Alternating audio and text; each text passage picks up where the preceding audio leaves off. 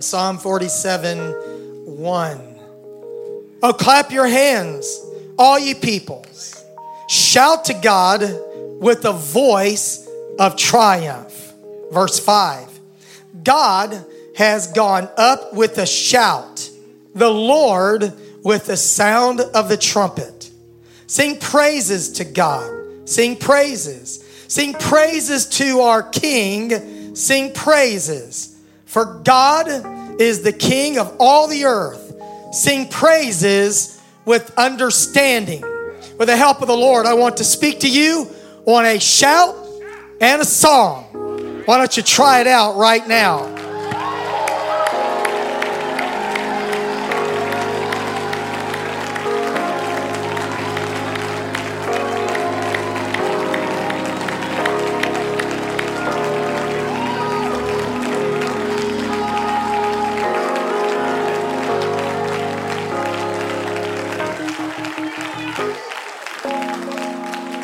Amen. You may be seated. Psalm 47 belongs to a category of psalms known as enthronement psalms. They celebrate the kingship of the Lord over all of human history, over every event and every government, that He is the King of all the earth. Psalm 47, along with Psalm 93, Psalms 96 through 99 are all enthronement psalms, focused with the theme of exalting the kingship of the Lord God Jehovah. We know that He is God alone, there is none beside Him. He sits on the circle of the earth, He rules in the heavens above. Amen. He sits on the circle of the earth, and no one can stay or stop his hand. He is sovereign and can do whatever he chooses. We understand that Jehovah, Yahweh of the Old Testament, became flesh and dwelt among us. And we beheld his glory as of the only begotten of the Father, full of grace and truth. The Word became flesh. Jesus Christ was God manifested in the flesh. So when I speak of God, there is one God. Beside him, there is no other. Amen? That Jesus Christ is God alone. He inhabits time and space. He is the King of kings and he is the Lord of lords. Now, in a republic form of government, a democracy, we don't understand the monarchy of the Old Testament in many countries around the world. But the kingdom of God, the church, it is not a democracy, it is not even a republic. It is an absolute monarchy, but it really is a theocracy. It is the rule and reign of Almighty God over his people and over his kingdom. God is not a figurehead as a king. His role is not ceremonial. His right to the throne of heaven and earth was not granted by generational succession. The title of king was not just given to him by the popular vote of the people. Jehovah deserves the position, the title of king, because of his victory in battle over all of his enemies. You see, Israel grew up as a nation while they were in Egyptian bondage.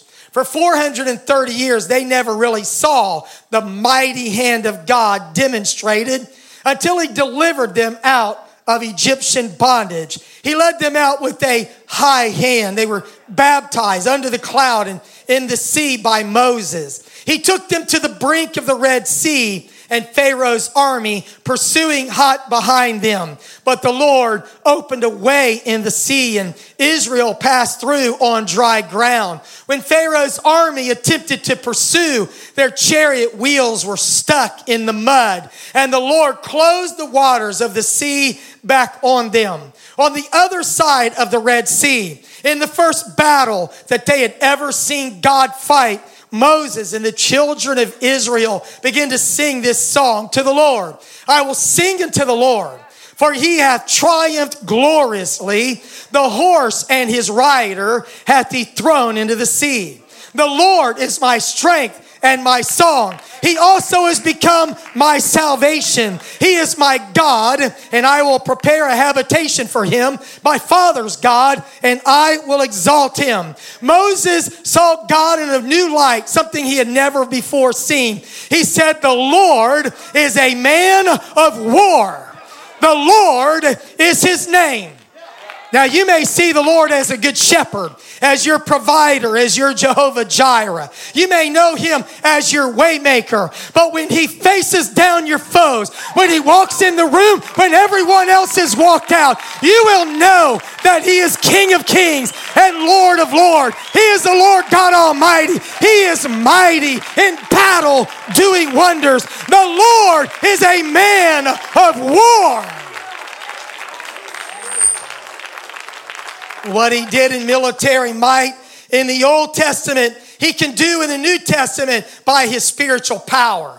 And don't ever doubt it. At the Battle of Armageddon, at the end of this world, when he overcomes every adversary of his people, when he binds Satan for a thousand years and then casts him in the bottomless pit forever, that our God will ultimately be King of kings and Lord of lords. We are in a battle. We're fighting it with spiritual warfare, but we're serving under a king that has never lost a battle, never known defeat, never fought to a draw there's never been a truce on his behalf. Amen. He is the king, and he is worthy of the title King of Kings, a man of war.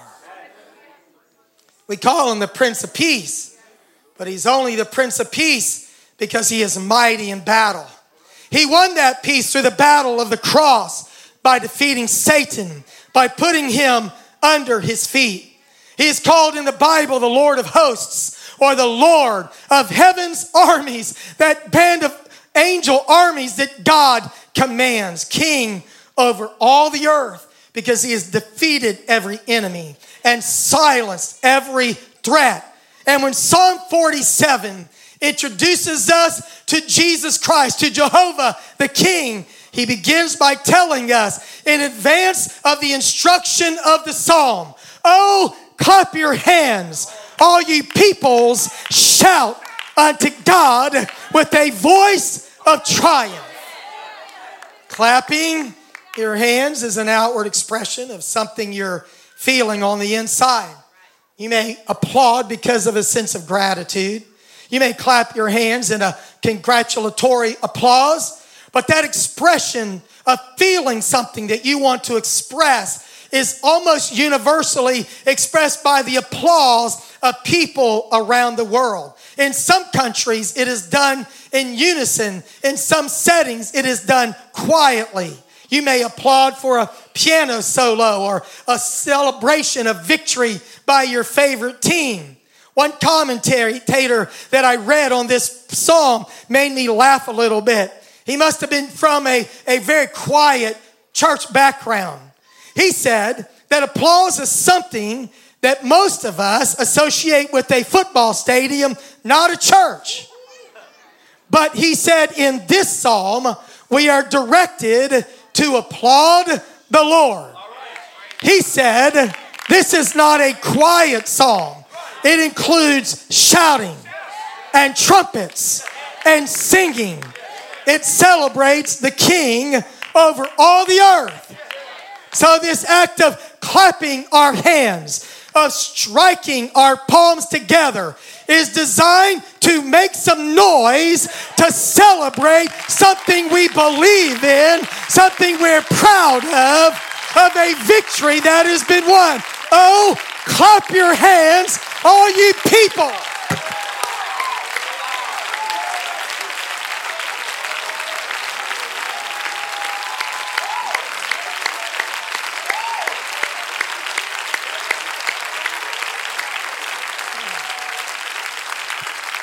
It is designed to make some noise.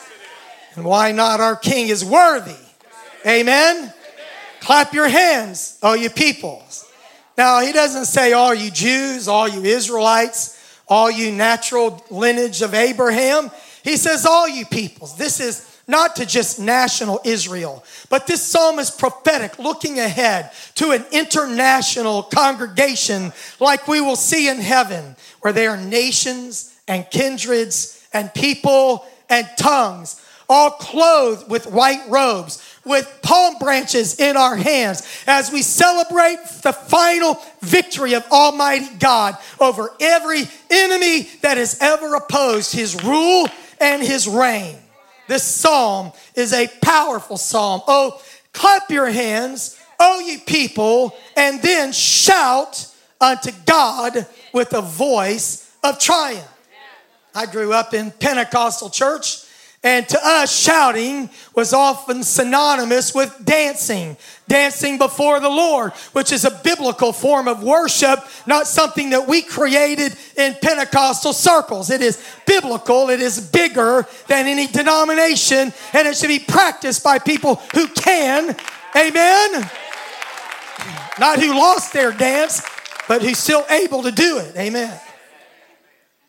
Shouting means just that to yell, to scream, to holler. You know what that is? To lift your voice. And it's not optional. I don't see any fine print here for just the extroverts to clap your hands or shout with a voice of triumph. It really comes out of a heart that is submitted to the kingship of Almighty God. It's not contingent on your moods, it's not contingent on your personality, it is contingent on your submission to the lordship of Jesus Christ. Oh, clap your hands. Oh, ye people, shout unto God with a voice of triumph.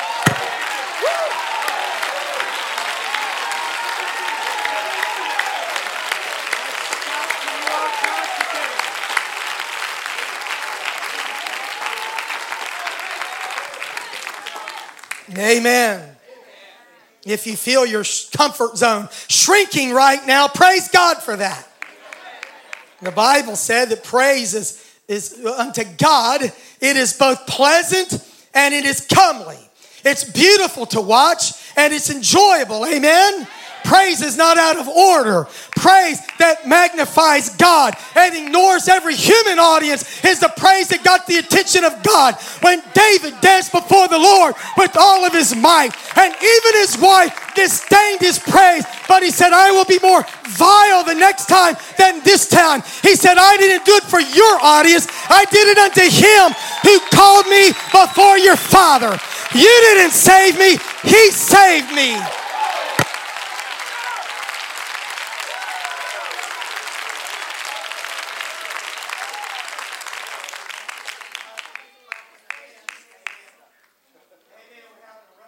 Thank you. I need to be kinder and gentler to the microphone. Clap your hands, though, you people. Mentioned one time in the Bible, one time in the book of Psalms, but shouting unto God seven times more. Now, there's no law here, but what if you shouted seven times more, maybe a little bit louder, than you clapped your hands? You know, there are some congregations that they've kind of given way to this and they've lost the exuberant shout. Amen. Shout unto God, the psalmist said, with a voice of triumph. What do you shout about? Most of us have been shouted at more than we've been shouted for. Shouting can be an expression of anger by some out of control offended friend. Shouting can be a warning, like the obnoxious horn that blows to tell you to get out of my lane. Shouting can be instructional, like a coach yelling at his team on the field or the court, or a sergeant screaming at the soldiers to obey his command. But Psalm 47 gives us a particular tenor, a tone of this shout. It is shouting unto God with a voice of triumph.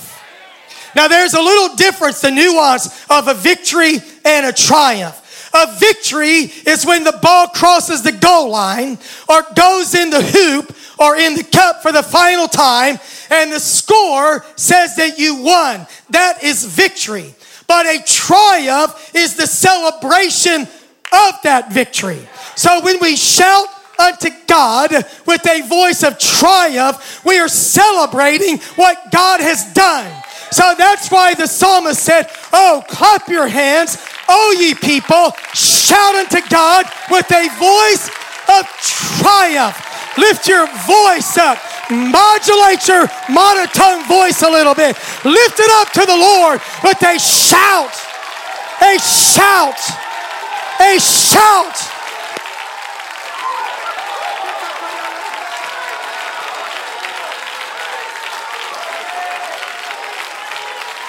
Just got excited because I felt strongholds coming down. I felt demonic oppression coming down. That's it. Why don't you pull down some strongholds? Cast down some imaginations. Get rid of some high things that have been exalting itself against the knowledge of God. Shout unto God with a voice of triumph.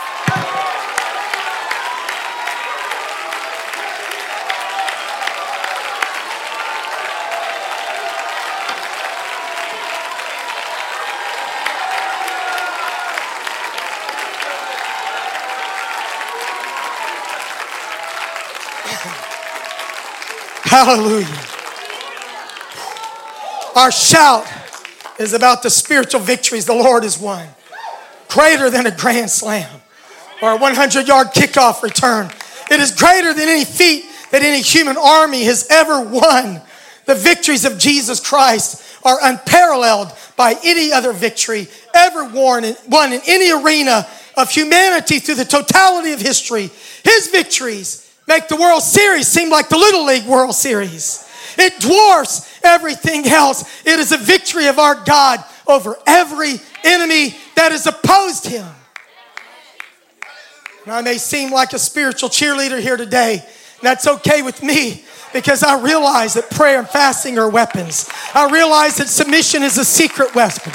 But praise and pray, worship to God is an overt weapon. Like Jehoshaphat's praisers that went out before him. And when they praised the beauty of holiness, the Lord set ambushments in the camp of the enemy. There's something that is released in the heavenlies when you give glory to the Almighty God and you let Him know that He is the King of kings and the Lord of lords. Amen. Verse 2. Why? Why would you want to act crazy like this? For the Lord Most High is awesome. He is a great king over all the earth. Clap our hands and we shout with a voice of triumph because of who he is. He's awesome. The King James uses the word terrible. The original means to be feared. He is to be held in awe by his saints. And he is to be held in fear by his adversaries. The Bible says that the devils know there is one God and they tremble. That's why when Jesus confronted the demon possessed man that I preached about recently, they said, Are you come to destroy us before the time? We know there's a time, but we know you're sovereign and you can do whatever you want to do anytime you want to do it. They know the ultimate goal. They know what the score is going to be at the end of the age. He's a terrible God. He is to be feared. He's to be held in wonder. He's a warrior king. The, the Lord is a man of war. See, in ancient times, Kings who sat in, on thrones and ruled and made decisions also rode on horses and in chariots into the battle with their men. They didn't stay back in some faraway place and make decisions that other generals and men would carry out, but they went into battle with their people.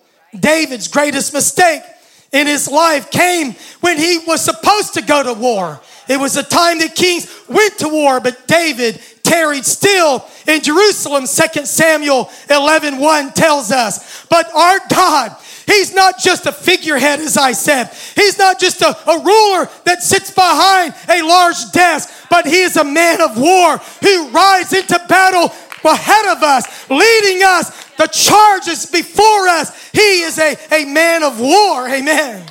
He is an awesome God. He's an awesome God. And he is a great king over all the earth. Verse 3. When he goes into war, he will subdue the peoples under us and the nations under our feet. Verse 3 refers to past, present, and future victories that our king has won. And he says he will put the people under us and the nations under our feet. I preached about this in my message on submission last week that Jesus Christ is the head of his body, the church. He's above us, we're under his authority. And everything that is under his authority is under our authority when we are in a place of submission to his lordship in every area of our life. You can't say, No, Lord. If you say no, he's not Lord. Got it? If it's under his feet and we're under his head, then it is under our feet. Psalm 47 repeats this idea that he will subdue the peoples under us, peoples, plural, and the nations under our feet. This is a word picture of what happened in military conquests. When a king would go capture a neighbor or an opposing king and lead them back, remember the Bible and Psalms and also in Ephesians, he led captivity captive and he gave gifts to men. So here he comes, leading all this train of enemies behind him. He's got this enemy king uh, behind him. He brings him into the public square of the country where everyone can see. He makes him submit. He lies down on the ground. He is vanquished. He is conquered. And the conquering king takes his big foot and puts it on his neck to let everybody know that he is under my feet. I need a volunteer right now. I want to just demonstrate this a minute. Maybe not. No takers. That's where your enemy belongs. That's where temptation belongs. That's where the works of the flesh belong.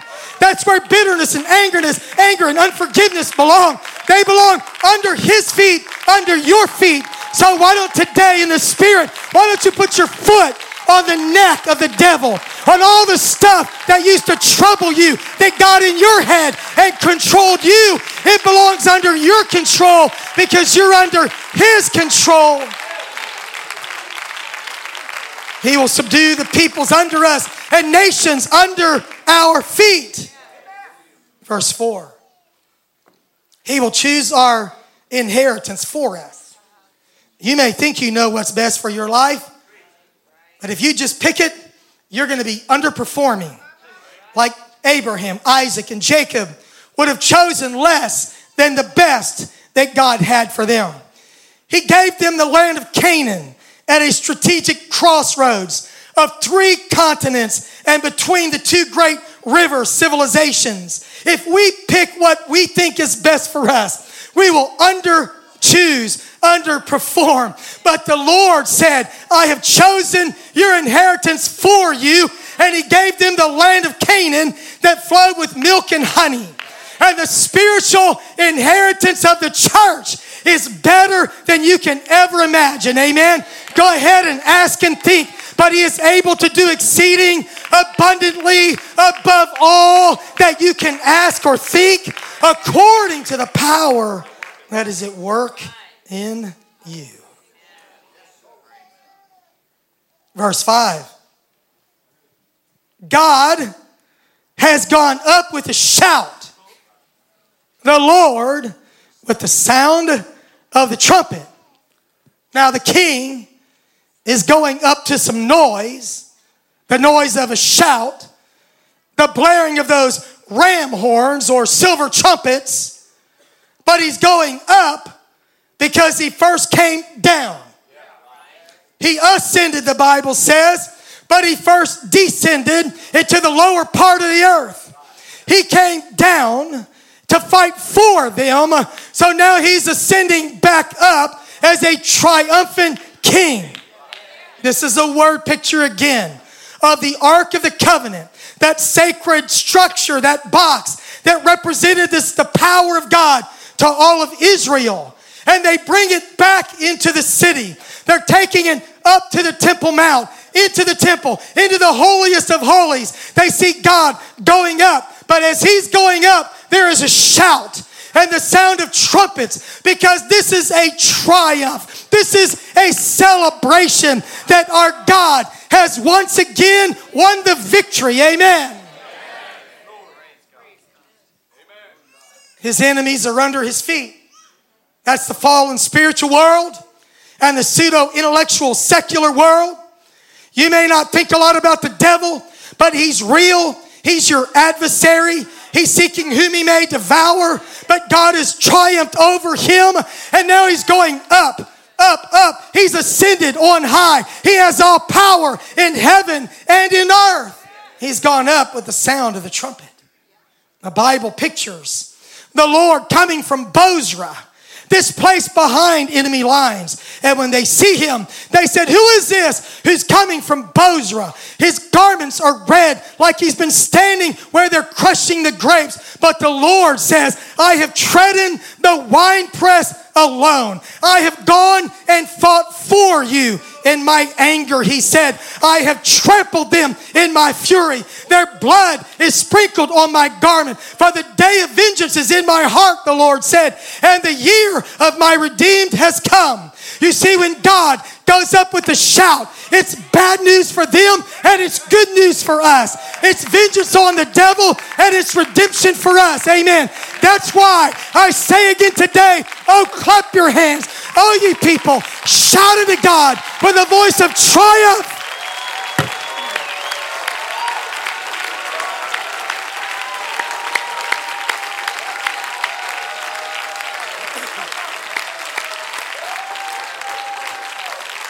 So that's why we give him glory and we give him praise. God has gone up with a shout and the voice of a trumpet. Verses 6 and 7. Verse 6 is written for the slow learners among us. Sing praises to God. I said, sing praises. It doesn't say I said. Sing praises to our King. Sing praises. But I'm tone deaf. Four times, sing praises. Count verse 5, verse 7. The fifth time, for God is the king of all the earth. He tells you why. Some people say, you know, you Pentecostal people, it's just all emotionalism. Well, you're emotional. Everybody's emotional. Some hide it, some express it, some only show it when they're angry. Some only show it when their team wins. Some only show it when their kids are bad or their spouse has made them angry. You're emotional. unless you're on something, and I don't mean this disrespectfully, unless you're on something that has kind of suppressed your emotions, you are emotional. But our worship, while it is emotional, it is not emotionalism. It is not based on a feeling, it is based on a fact.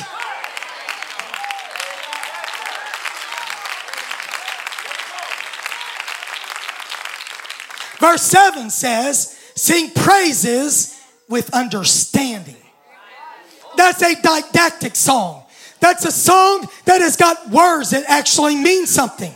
Not like da da da dun dun dun dun dun bum bum bum bum. You know, sometimes we do oh oh oh oh oh oh whatever we do, and that's okay to put that in there a little bit. But we have a reason we sing.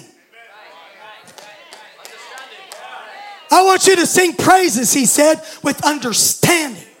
For God is the king of the whole earth. Amen. So if you happen to be a slow learner, Psalms you know, with all the limited space in the Bible, five times in two verses, he tells you to sing. That doesn't mean join the choir. That means right where you are right now. That doesn't just mean on Sunday. That means when you're going down the road on Monday. And he didn't just sing, say, sing a song. He said, sing praises to God. So you might need to choose what you're listening to if you're going to direct it to the King of Kings and the Lord of Lords. You may need to change the station.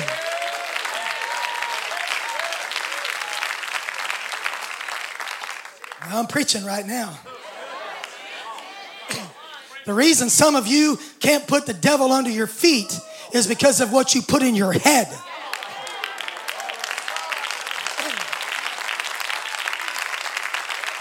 You want to have the best of both worlds and ride the fence and do whatever you want to do in, from Monday to Saturday and come expect to have a praise that just emanates out of your heart. So sing praises with understanding, amen? That's what the Bible says. You see, because God is always good, we should always be grateful. Verse 8 God reigns over the nations. God sits on his holy throne. Has it ever occurred to you that God is not insecure? God is not nervous or worried or biting his nails about the, con- the condition of our culture in 2018. I mean, it's not pleasing to him, but he's not uptight about how this game is going to end. Man, he went to the fridge to get another snack. He's just chilled out. He's not nervous at all. Everybody else is biting their nails, worried. You know, is it going to be a Hail Mary pass? What are we going to do? What are we going to do? And God says, I've already got it figured out. And by the way, I already told you how it ends. So why don't you just relax with me?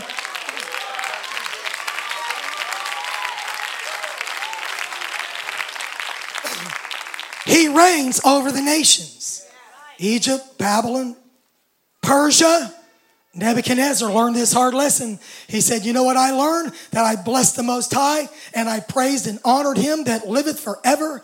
His dominion is an everlasting dominion, and his kingdom is from generation to generation. He said, The inhabitants of the earth are reputed as nothing, and he doeth according to his will in the army of heaven and among the inhabitants of the earth and no, no one can stay or stop his hand or look at God and say, Why did you do that? Don't question any call he's ever made.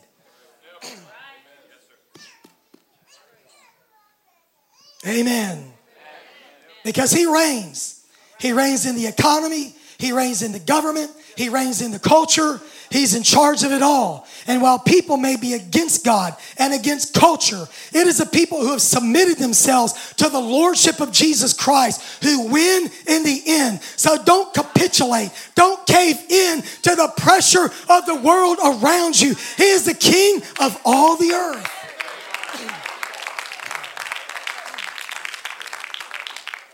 He sits on his holy throne. He's unmoved and it is an undisputed throne.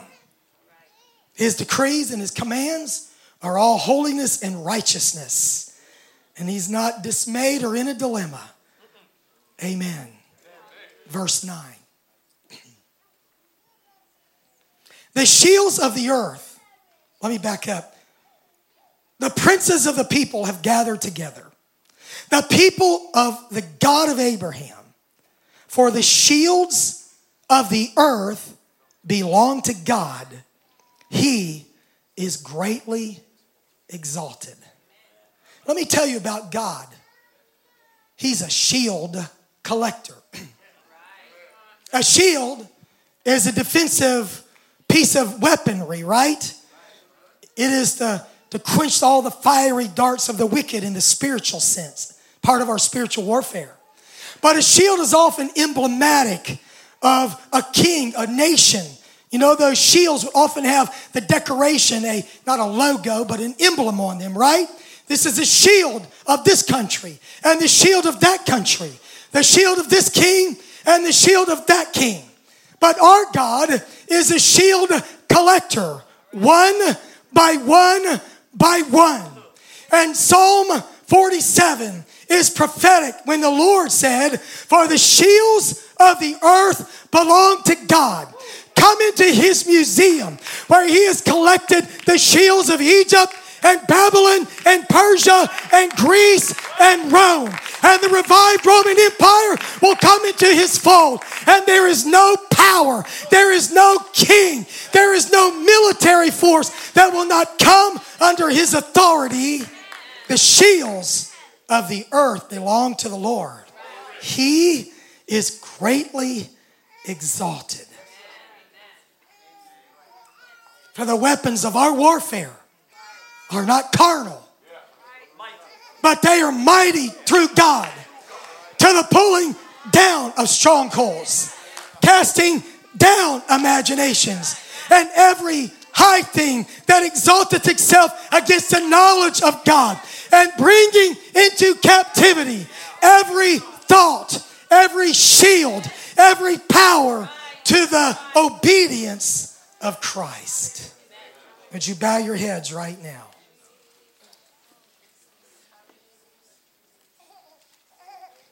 The Lord is the King of the earth. And so today, is He your King? When you walk out the doors of this sanctuary today, back into a world that is not a sanctuary,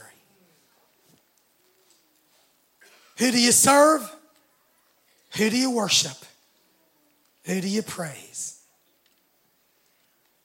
If you've not come under the lordship of Jesus Christ, right now, I give you an opportunity to ask Jesus Christ to forgive you of your sins. Whether you're a Christian or a first time person who's ever felt the presence of God, would you say, Jesus, forgive me today? Would you come into my heart? For I need to turn my life over to your Lordship. There's too many things that have been in your head. You'd like to think that you're controlling your own destiny, but you know that you are being controlled. But today, the King of Kings and the Lord of Lords has stepped onto the battlefield of your life. And if you would submit to his lordship, he will not just stand back from afar and call the shots, but he will go to battle for you and he will defeat the enemy in your life by the power of his powerful name, Jesus Christ. Amen. Would you stand to your feet right now? And would you obey the injunction of Psalm 47 1? Oh, clap your hands, all you peoples, and shout unto God with a voice of triumph.